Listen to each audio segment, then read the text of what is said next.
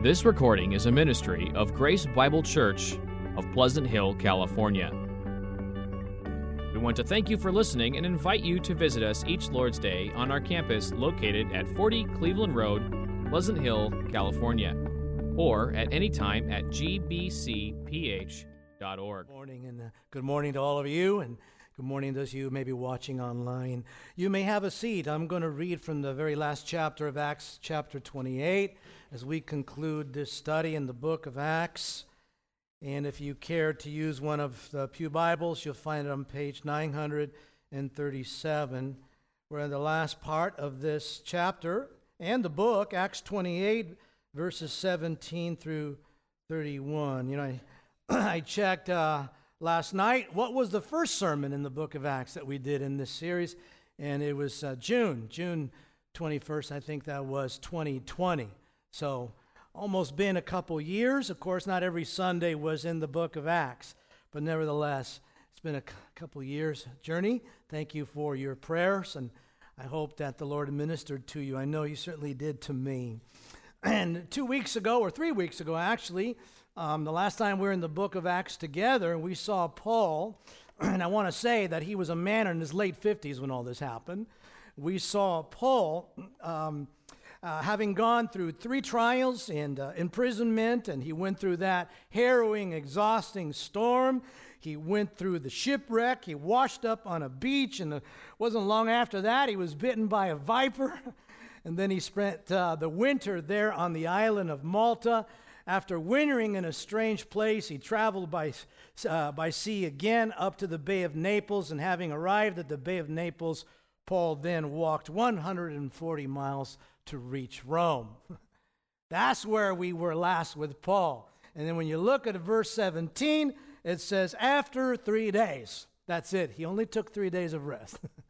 after three days, and I'm reading now, he called together the local leaders of the Jews, and when they had gathered, he said to them, Brothers, though I had done nothing against our people or the customs of our fathers, yet I was delivered as a prisoner from Jerusalem into the hands of the Romans. That's much like our Lord Jesus. And when they had examined me, they wished to set me at liberty because there was no reason for the death penalty in my case. But because the Jews objected, I was compelled to appeal to Caesar, though I had no charge to bring against my nation.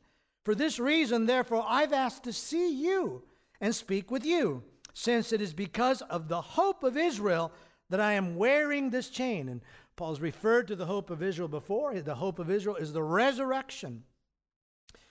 Then he says, And they said to him, We have received no letters from Judea about you, and none of the brothers coming here has reported or spoken any evil about you. But we desire to hear from you what your views are, for with regard to this sect, we know that everywhere it is spoken against. Now, when they had appointed a day for him, they came to him at his lodging in greater numbers. From morning till evening, he expounded to them, testifying to the kingdom of God and trying to convince them about Jesus from both the law of Moses and from the prophets. And some were convinced by what he said, but others disbelieved. And disagreeing among themselves, they departed after Paul had made one statement. And here it is The Holy Spirit was right in saying to your fathers through Isaiah the prophet. He quotes from Isaiah Go to this people and say, You will indeed hear, but never understand, and you will indeed see, but never perceive. For this people's heart has grown dull, and with their ears they can barely hear, and their eyes they've closed lest they should see with their eyes and hear with their ears and understand with their heart and turn, and I would heal them. Therefore, let it be known to you that this salvation of God has been sent to the Gentiles. They will listen. He lived there two whole years at his own expense and welcomed all who came to him proclaiming the kingdom of God and teaching about the Lord Jesus Christ with all boldness and without hindrance. This is the word of God. I've taken that last little few words there as the title for today's message with all boldness and without hindrance. I know there are times, beloved, when, especially today, it can feel like the entire world is all organized together and uniting in its hostility against the Word of God, against the gospel, against the truth, against Jesus, and uh, by extension, against His church, you know, His people. Uh, but be assured, this is nothing new. it's nothing new at all. The truth, that is, that revelation from God, has always been opposed and resisted by natural man to begin with, right? Since the very beginning. Has God really said? Was the seed of doubt planted in our first parents in the Garden of Eden? Uh, in fact, the truth be told, you yourselves were opposed to the truth. And I was opposed to the truth, to the message of the gospel at some point in time. That's what you were, right? Scripture says about all humanity and in our natural state that is apart from the grace of God, it says that we all suppress the truth in unrighteousness. We resist it. And Paul says in Romans 8 that the natural mind or the mindset on the flesh is hostile towards God and cannot keep God's law. It's unable to do so. So, the truth be told, the world may be against the truth, it always has been, but so were you. and so was I. And again, truth be told, it may be that some of you still are here today or listening wherever you may be. But there's more to say about that, and that is that the truth, again, when I say the truth, I mean that revelation from God that has been inscripturated, the Word of God that comes from God, when it is empowered by the Holy Spirit, when it is accompanied by the Holy Spirit's ministry, that Word of God can overcome and break through this hostility, break through this blindness, break through this opposition when and where ever God wants it to. That's the truth. This is the central thread throughout the book of Acts. And that's why we entitled the series The Spreading Word. Uh, when you read the ending of Acts, I know if you're like me and you're following the story, you read the end, you feel like, I don't know, I don't feel satisfied. what happened next to Paul? What was going on? What about going to Nero? I mean, it's one thing to hear about Agrippa. I want to hear about Nero. You know, what happened? But you know what? What Luke's telling us in this? This is not a biography of Paul. He's not, he's not a hero here. This is not a biography of Peter, you see. This is an accurate narrative of reg- reg- accounting for the expansion of the gospel. It's explaining how the gospel, how the message of a crucified Jewish man went from Jerusalem, which was from their perspective, different than how we might see it went from Jerusalem, which was a podunk town on the outskirts of the Roman Empire. How the message of a Jewish Messiah went from there and got all the way to the city of Caesar and was planted there. And so he is telling us that. And so Luke decides to leave off at that point. This is an account of the spreading word. And as we made our way through the book of Acts, we stopped at various transition or summary statements, and I, I pointed them out. In Acts chapter 6, verse 7 was the first one. Acts 6, verse 7, Luke says, And the word of God continued to increase. You see, he's saying, This is what I'm talking about. This is what these stories are all about. The word of God continued to increase, and the number of disciples multiplied greatly in Jerusalem, and a great many of priests became obedient to the faith. And then Luke tells us of other episodes, different things that happened, and how the gospel was moving. And then he comes to the next summary statement in Acts chapter 12 and verse 24. and there Luke says, But the word of God increased and multiplied. Even in the face of hostility. Then he tells us of more episodes and how the word began to reach the end Gentiles. And he comes to chapter 19 and verse 20. And there he says, So the word of the Lord continued to increase and prevail mightily. You see, this is what he's writing about. The book of Acts is an explanation, an historical accounting, not of the life of Paul or Peter per se, but of how it is that this message of, of a crucified Jewish Messiah uh, managed to reach the capital city. And so when he comes to chapter 28, Luke is bringing us to his crescendo when we arrive in verse 24, and he says in verse 14, And so we came to Rome. you read it like that, you see. And so we arrived at the city of Caesar, at the capital city. And then Luke ends, and there in that city, the Apostle Paul preached about the kingdom of God and Jesus Christ as Lord with all boldness and without hindrance for two years, you see. There's the climax of what he's been telling us about the expansion of the gospel. Uh, wasn't he hindered there, you say? Wasn't he limited? He was in a he was in a house arrest. Yeah, Paul was confined. He was still having to give account and apparently ch- uh, chained to these Roman soldiers on turns. But you remember that in the ancient world it said that all the roads lead to Rome, and therefore the reverse was true. That the roads from Rome lead to all places, you see. And once the gospel flag was firmly rooted in Rome, eventually the Lord used that to spread the gospel to all the reaches of the Roman Empire. And so Paul was not the first one to preach the gospel in Rome. Remember, uh, he wrote to a church that was there that he had never visited. But some time before Paul had reached there, the Jews had been evicted from Rome by Claudius. And by the time Paul reached Rome, uh, the church was smaller, but there were believers there uh, beginning to regather. And what Paul did is that he firmly established them in the gospel. Remember when he wrote Romans 1, he says, I long to, to give you a gift, to preach the gospel to you, the church. And so you will understand more fully. And so Paul is the one who established them. And you say, it all happened while he was in prison? Yeah.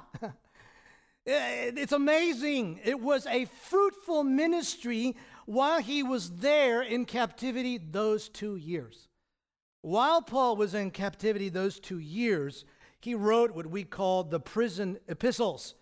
He wrote the book of Philippians, he wrote the Colossians, he wrote Ephesians, and then he wrote that personal letter to Philemon and uh, um, about his runaway slave named Onesimus who managed to find his way to Rome, and there he visited Paul. Somebody must have told him about Paul, and Paul shared the gospel with him, and he was converted under Paul's ministry, and now Paul was sending him home. All that happened in prison. You think about how many millions of people have been touched and helped and affected by those four letters. They were written in verse 31 or 30 in those two years while Paul found himself in prison. On top of that, when he writes to the Philippian church, what does he say? He says, The whole Praetorian Guard has heard the gospel. They've heard that I am imprisoned here, not because I'm some criminal, but because of Christ. There was thousands of Roman soldiers in the Praetorian Guard. That's not to say that Paul evangelized each one of them, but that the word had already spread in, in Nero's elite guards. You see, all that happened by the hand of God. Amazing. Now, what happened to Paul? I know you're still curious. We don't have much more in Scripture per se, but we can put some things together from Scripture and the early church fathers. What it appears to happen is that Paul was released from this imprisonment. And we have an inclination of that in different ways. One of them is just by the positive outlook he had when he wrote the letter to the Philippians. Uh, in Philippians, uh, in, in chapter 1 and verse 19, Paul says to them, I know that through your prayers and the help of the Spirit of Jesus Christ, this will turn out for my deliverance. So, as far as we understand, he did turn out for his deliverance. We don't have a record of what it was like to stand before Nero and all that, but it appears that no one even came to make a case against Paul while he was there in Rome. And it appears that he spent the next two years. Uh, he went back to Ephesus and revisited parts of Asia. And there, uh, during that time, he wrote First Timothy and Titus.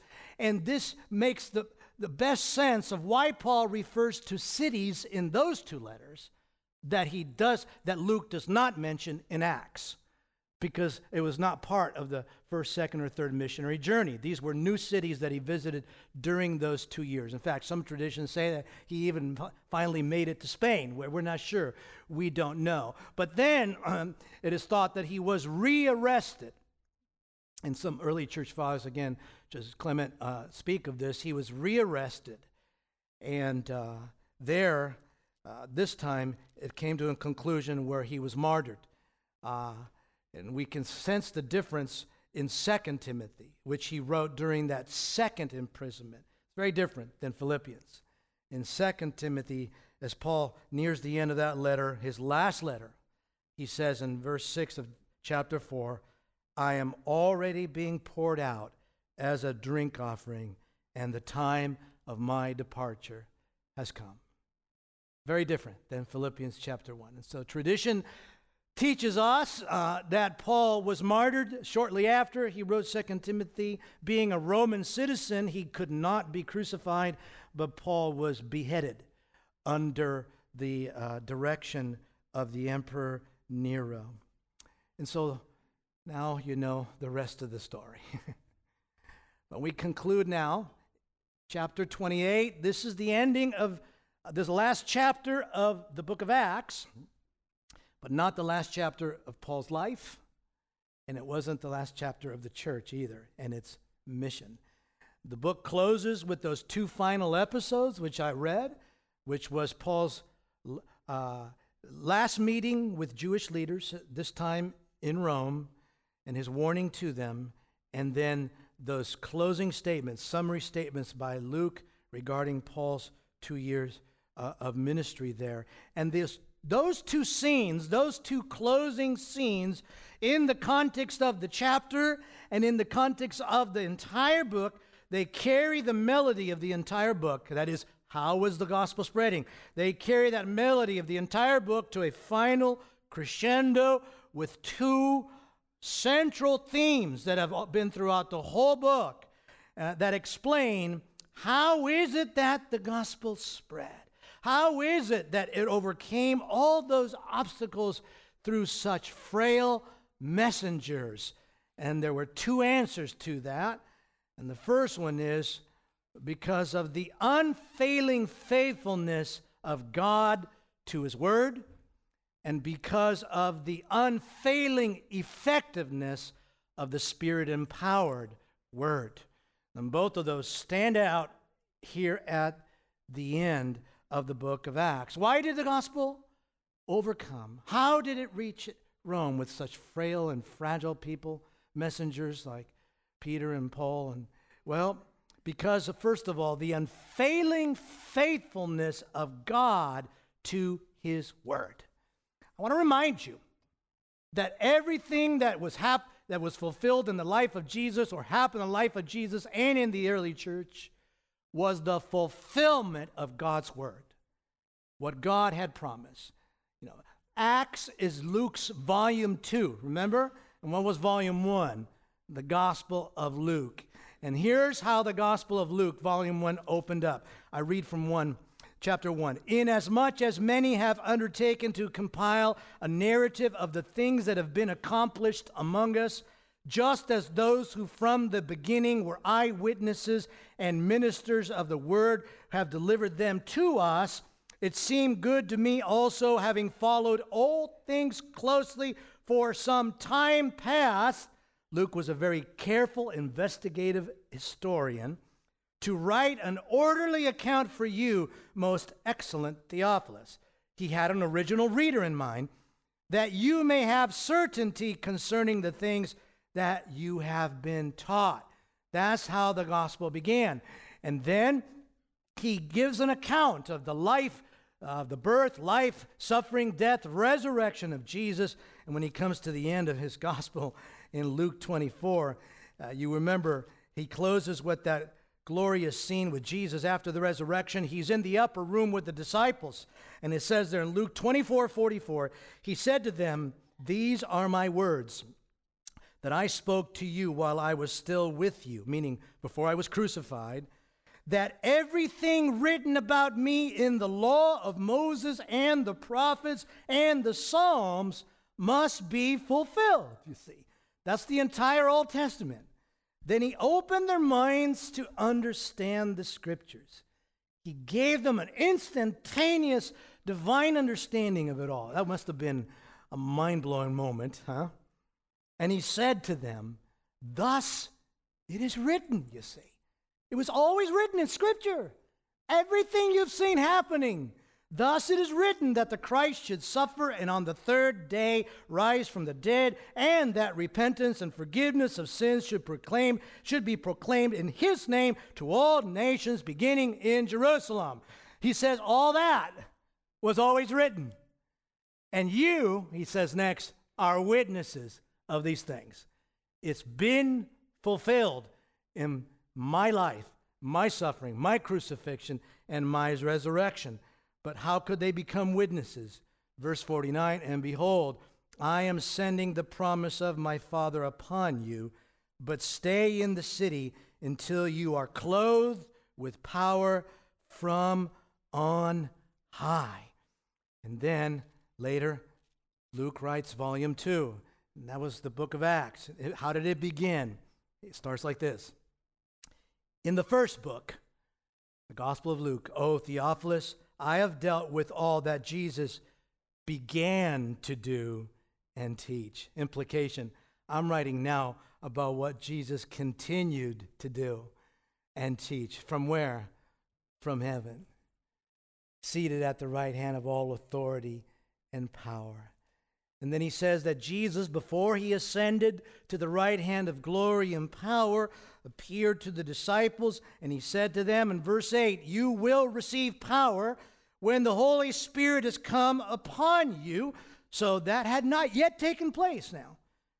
And you will be my witnesses. In other words, the result of him coming is that you will be my witnesses in Jerusalem and in all Judea and Samaria and to the ends of the earth. And so, the core truth of the gospel, the details of the gospel, have always been revealed and written by God the Father and God the Spirit in Holy Scripture. And it was all fulfilled uh, without consummation uh, in the first coming of the Lord Jesus Christ, his life, death, and resurrection. And then the promise of the Holy Spirit, which at that point had yet not been fulfilled, was later fulfilled. Uh, 50 days after the resurrection, on that first day of Pentecost following the resurrection of the Lord Jesus. What is the point here, everybody? Why does the gospel why does the gospel uh, continue? Why is it unstoppable? Because God is faithful. That's why. Because God is faithful to his word, and this is what he has revealed in his word. He said to them, "You will be my witnesses." And what do we learn in the book of Acts? They were. he said, You'll be empowered to be my witnesses. And what do we learn in the book of Acts? They were. you see, that's how someone like Peter, who denied he even knew Jesus three times one night, and how the rest of them who fled when Jesus was crucified, that's how some 50 days later they could stand up before authorities and boldly preach the gospel. Why? Because they were clothed with power from on high. And all of that, all of that is a testimony to what? To the faithfulness of God to His Word. Because that is exactly what God said would happen. That's what was written that would take place. Every bit of it, the sufferings of Christ and his resurrection, and the outpouring of the Holy Spirit, as the prophet Joel said on the day of Pentecost. All of that was the Word of God promised in the ancient scriptures. This is the very nature of our God. He is faithful to His word. What God has revealed will happen and says will happen, guess what? it will happen. in Isaiah 55, verse 10 As the rain and the snow come down from heaven and do not return there, but water the earth, making it bring forth and sprout, giving seed to the sower and bread to the eater, so shall my word be that goes out from my mouth.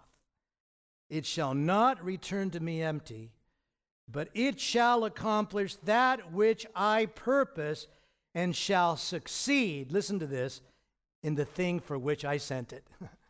whatever I sent my word to accomplish, whatever it reveals I will accomplish, it will accomplish, you see. In chapter 46 of Isaiah, he says that he is the God who declares the end, what's going to happen, from the beginning.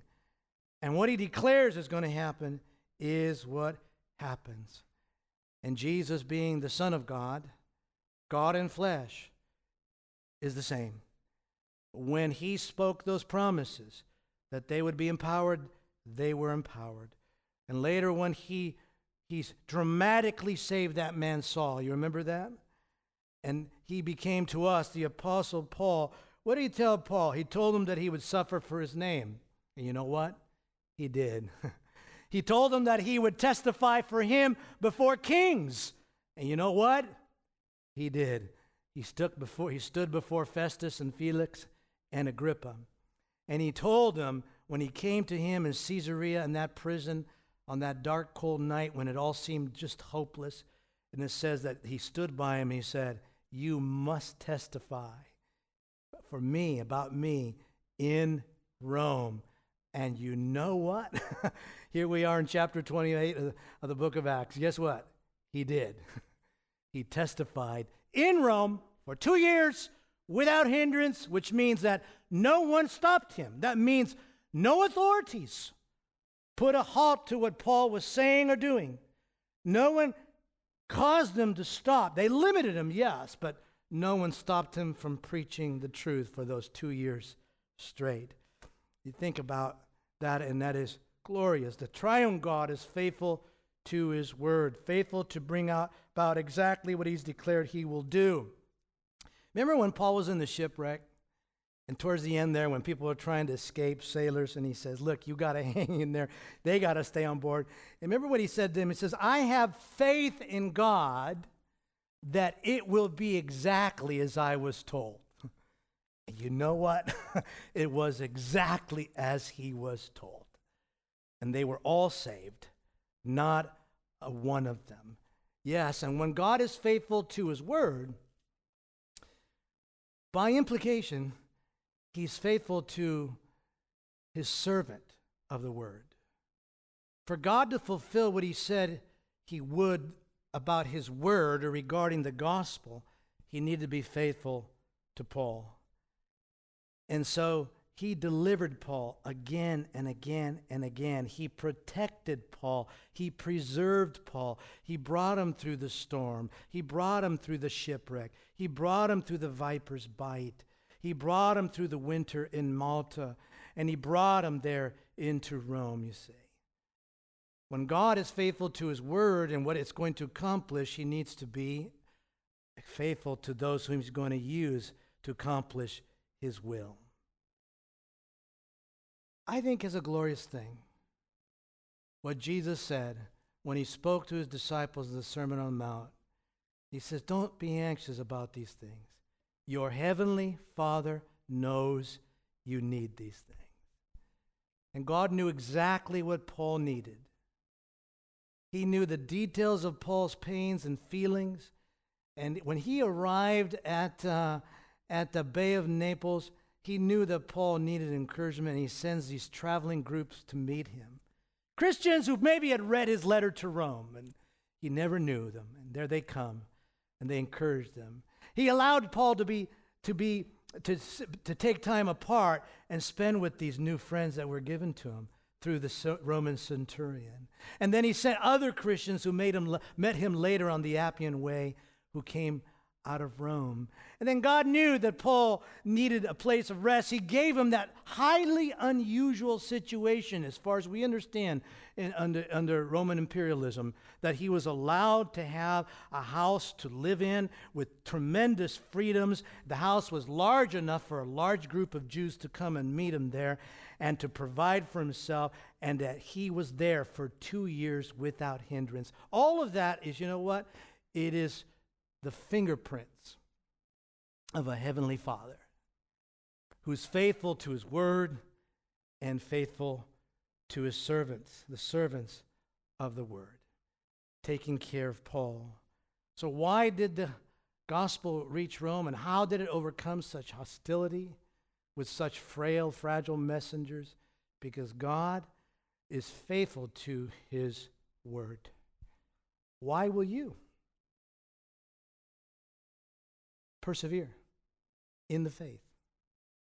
Why will you endure tribulation in the times in which we live? Why will you stay true to Christ in your confession of faith and come through these trials of purification and be made stronger? Why? Because of the unfailing uh, faithfulness of God to His Word. I'm just going to close by just reading some verses to you regarding his. Uh, close this first point. Don't get excited, okay? Uh, all right. Uh, some verses about the faithfulness of God, okay? Let's hear them. Listen to this, brother and sister. Isaiah 25, 1. O Lord, you are my God. I will exalt you. I will praise your name, for you have done wonderful things, plans formed of old faithful, and sure. Lamentations 3 22 and 23. You know it well. The steadfast love of the Lord never ceases. His mercies never come to an end. They are new every morning. You know the next statement. Great is your faithfulness. Exodus 34 6. The revelation of God to Moses. The Lord, that's Yahweh, passed before him and proclaimed, this is the voice of God. Yahweh, Yahweh, a God merciful and gracious, slow to anger, and abounding in steadfast love, and, you guess it, faithfulness. Faithfulness. Second Thessalonians, New Testament, chapter 3, verse 3. The Lord is faithful. He will establish you and guard you against the evil one. You need to hear that today, beloved. He will guard you against the evil one. He won't keep you from all pain and suffering from, from the rejection of Christ in this world, but he'll guard you in the sense that he will keep you in the faith, true to God. Then he goes on. How about Hebrews 10:23? There's many in Hebrews, but here's this one.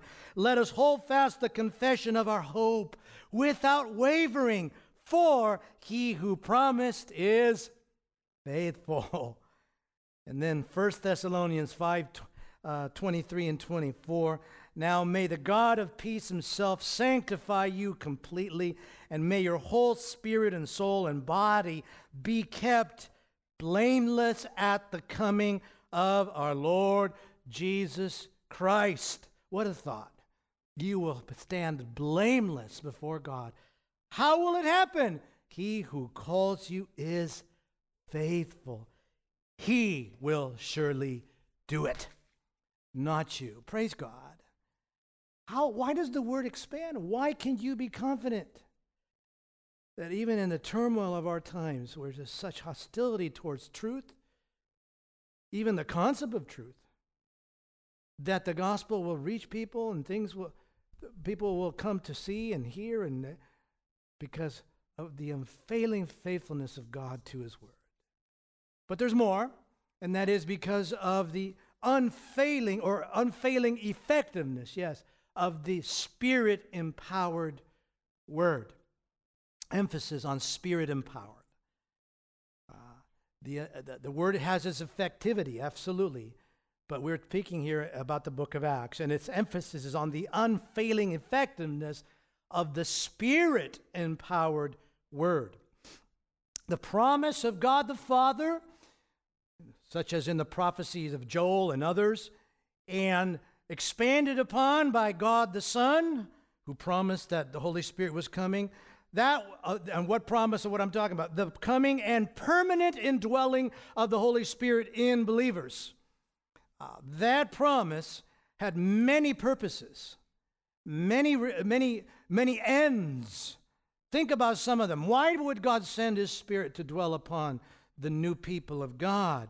Well, because the Holy Spirit illumines God's word to us. The Holy Spirit convicts us of sin, and the Holy Spirit leads us to repentance and comforts us with the gospel. The Holy Spirit turns us into temples of the living God, and the Holy Spirit enables us to walk in holiness progressively. That's the fruit of the Spirit, right?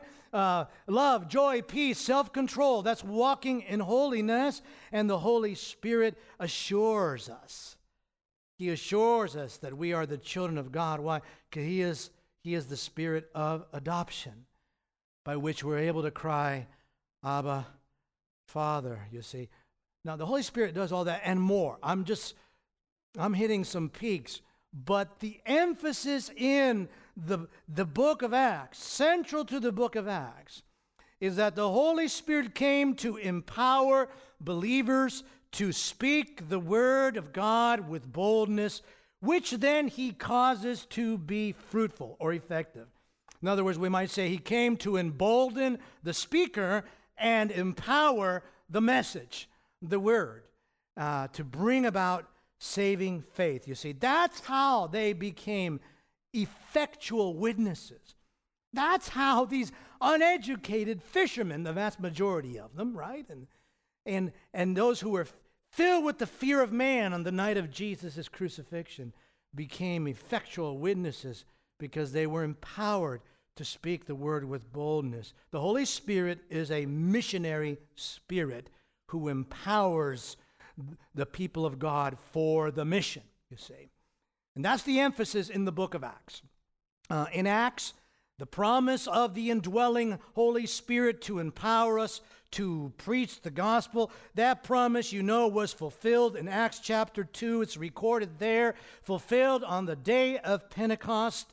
Uh, Pentecost um, was, first of all, it was a, uh, a Jewish festival known as the Festival of Fe- the Feast of Weeks.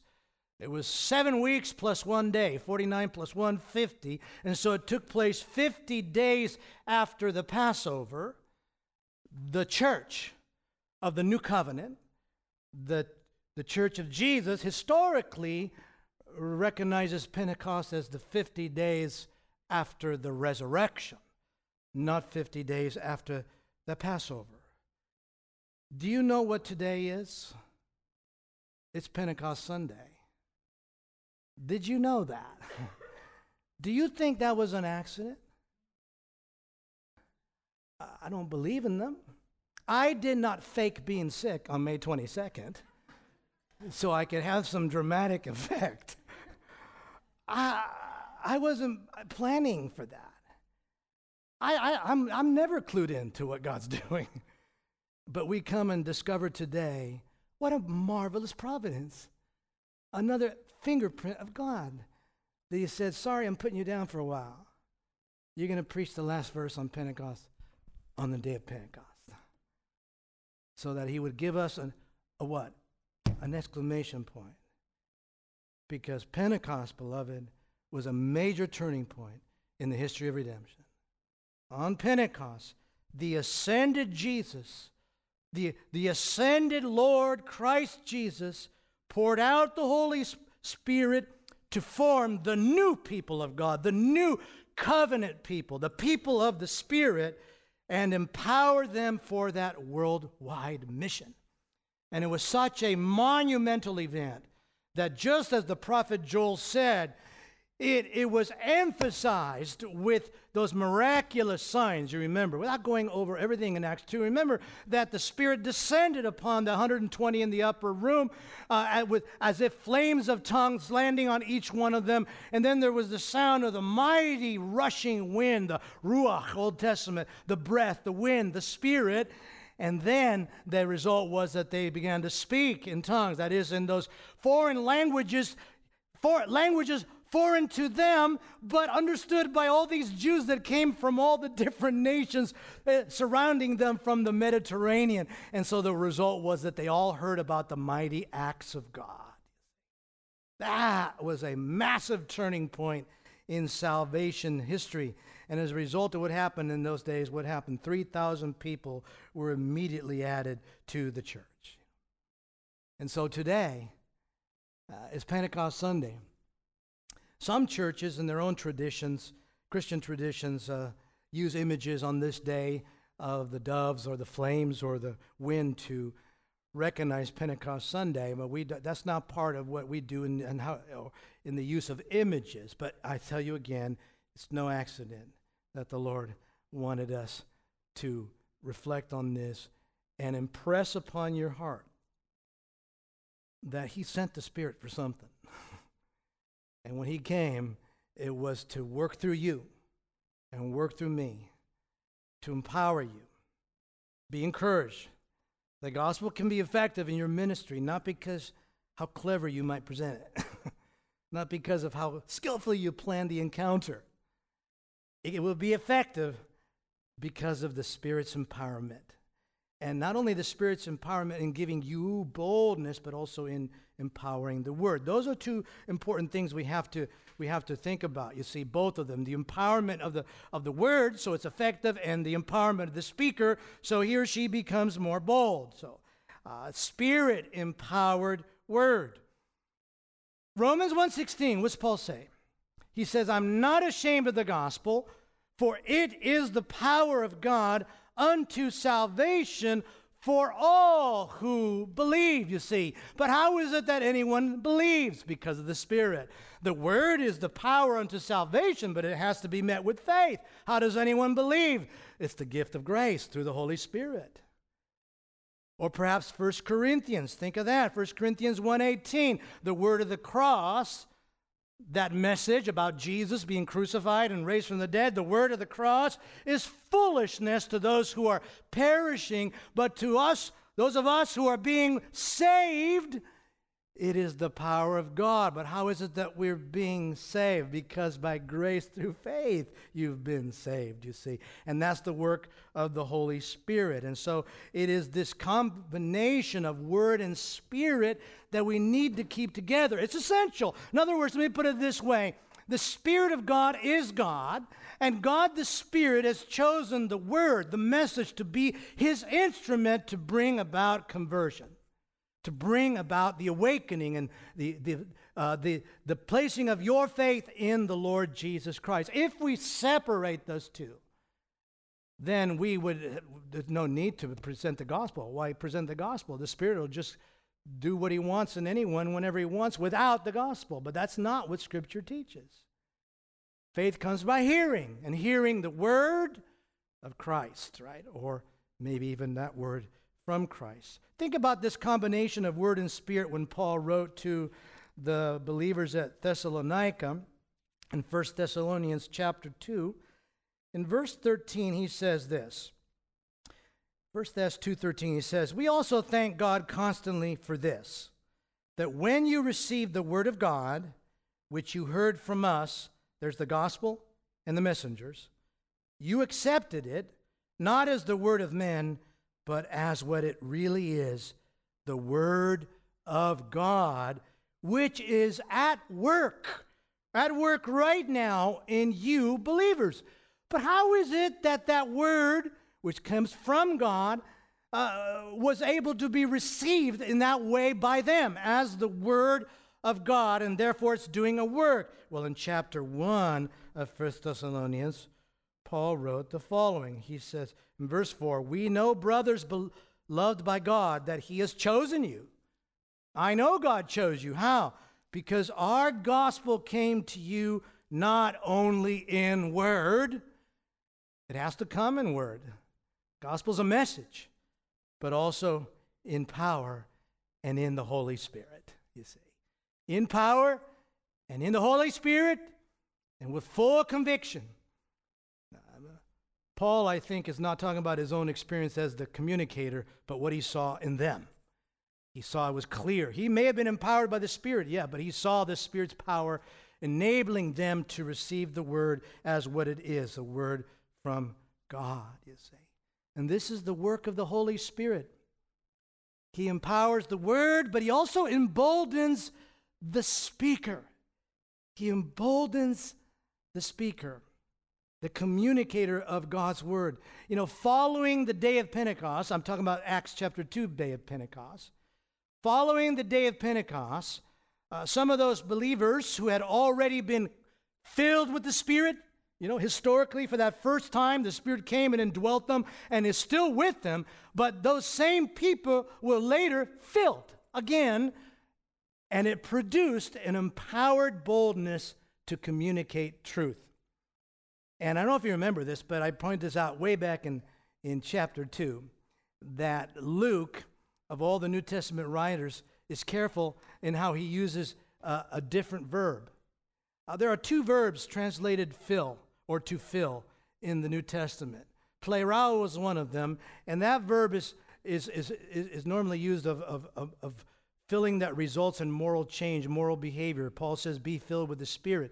And as you're filled with the Spirit, which is a command to you, you begin to walk in newness of life and you sing with, uh, with joy in your hearts, make melody to one another, and so forth. But Luke, uh, when, he, when he's talking about this in the, in the gospel, of Luke and in the book of Acts, he uses a different verb, and that verb is pimplemi, and he uses it in a passive form. In other words, it's not them filling themselves, it's that they are they're suddenly filled. You know, they didn't control it, they didn't choose it, um, it just happened to them.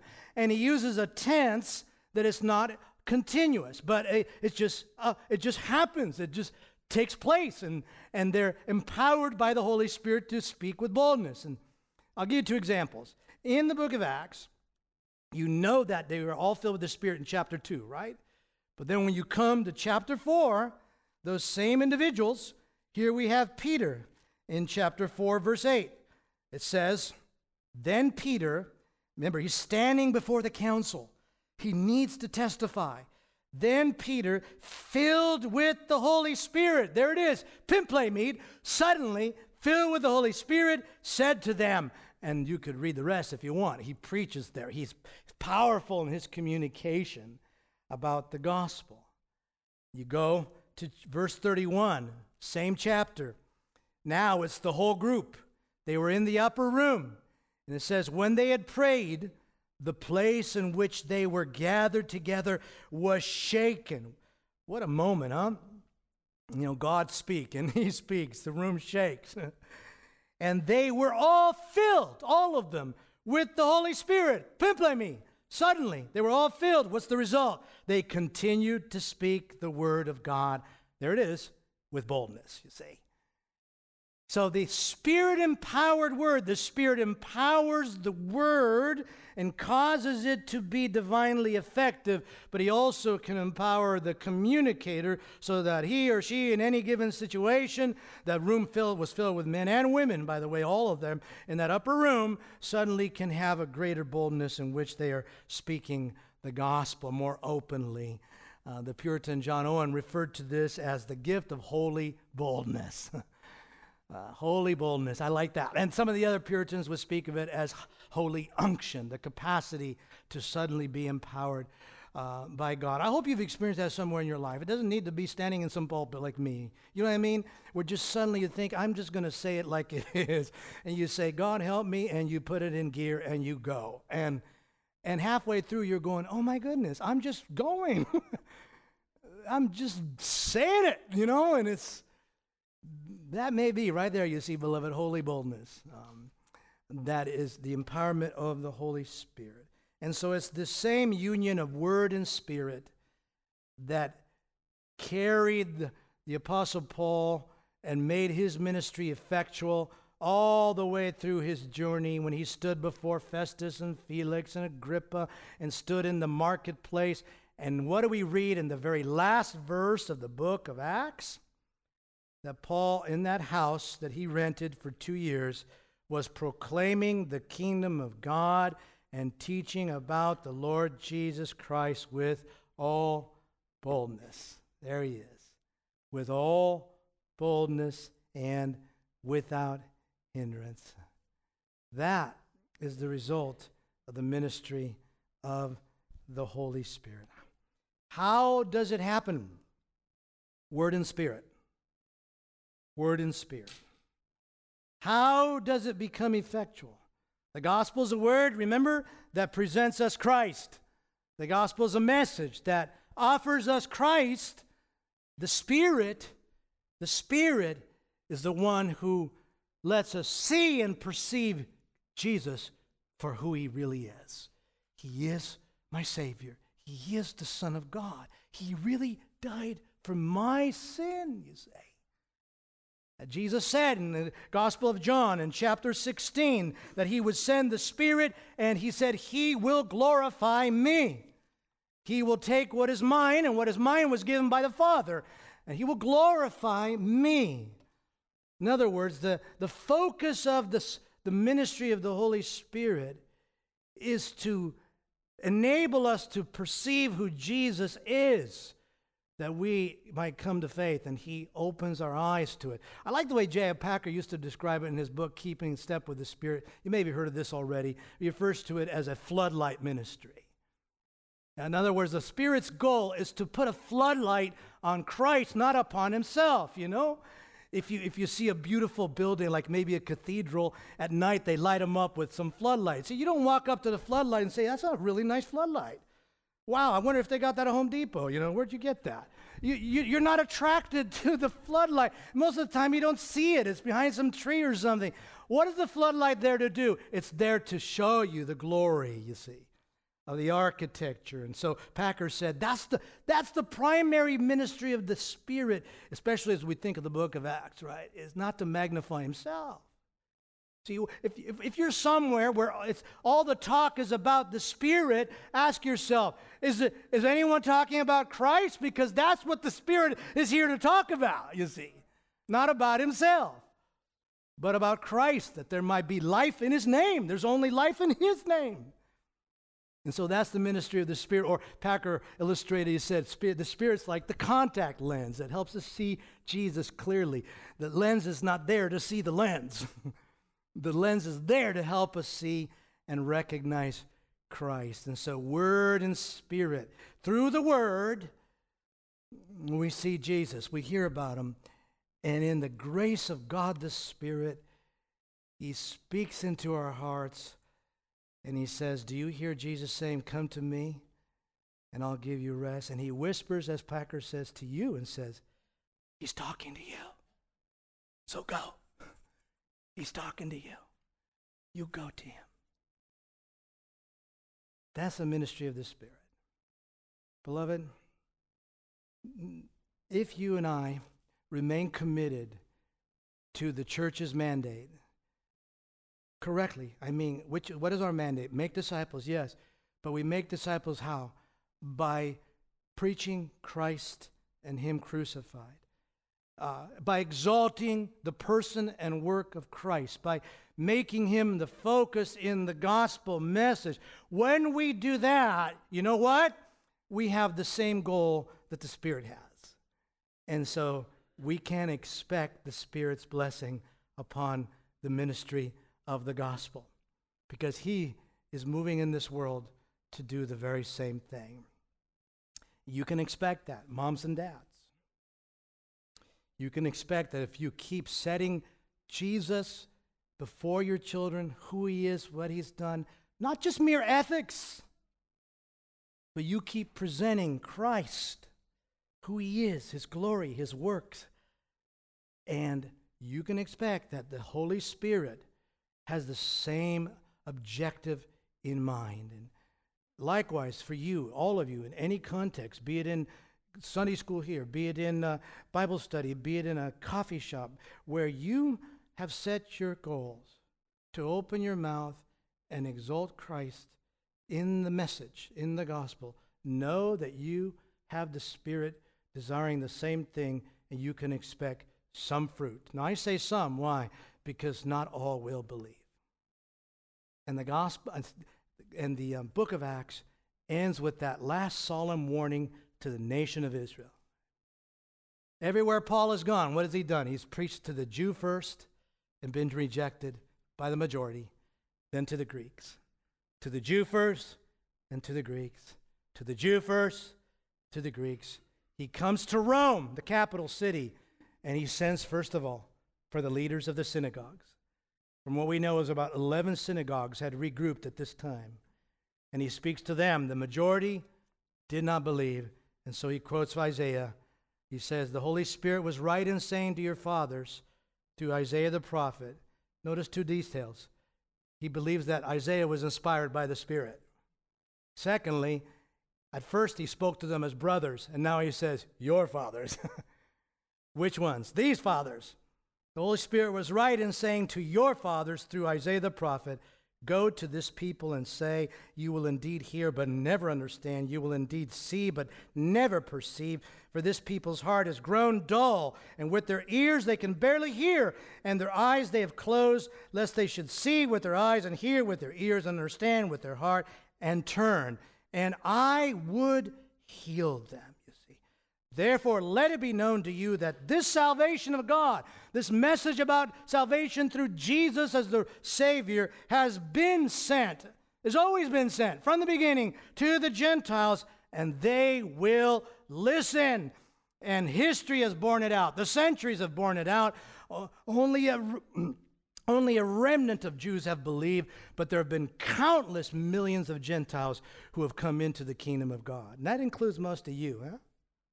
Amen. By the mercy and the grace of God.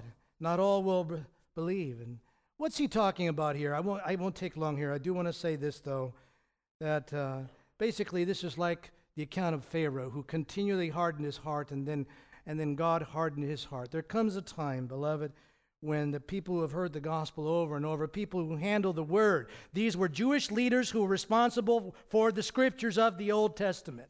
And there comes a time when you when, when you have heard it and heard it, but you're not heeding it, that when you hear the truth, instead of healing you, it aggravates you.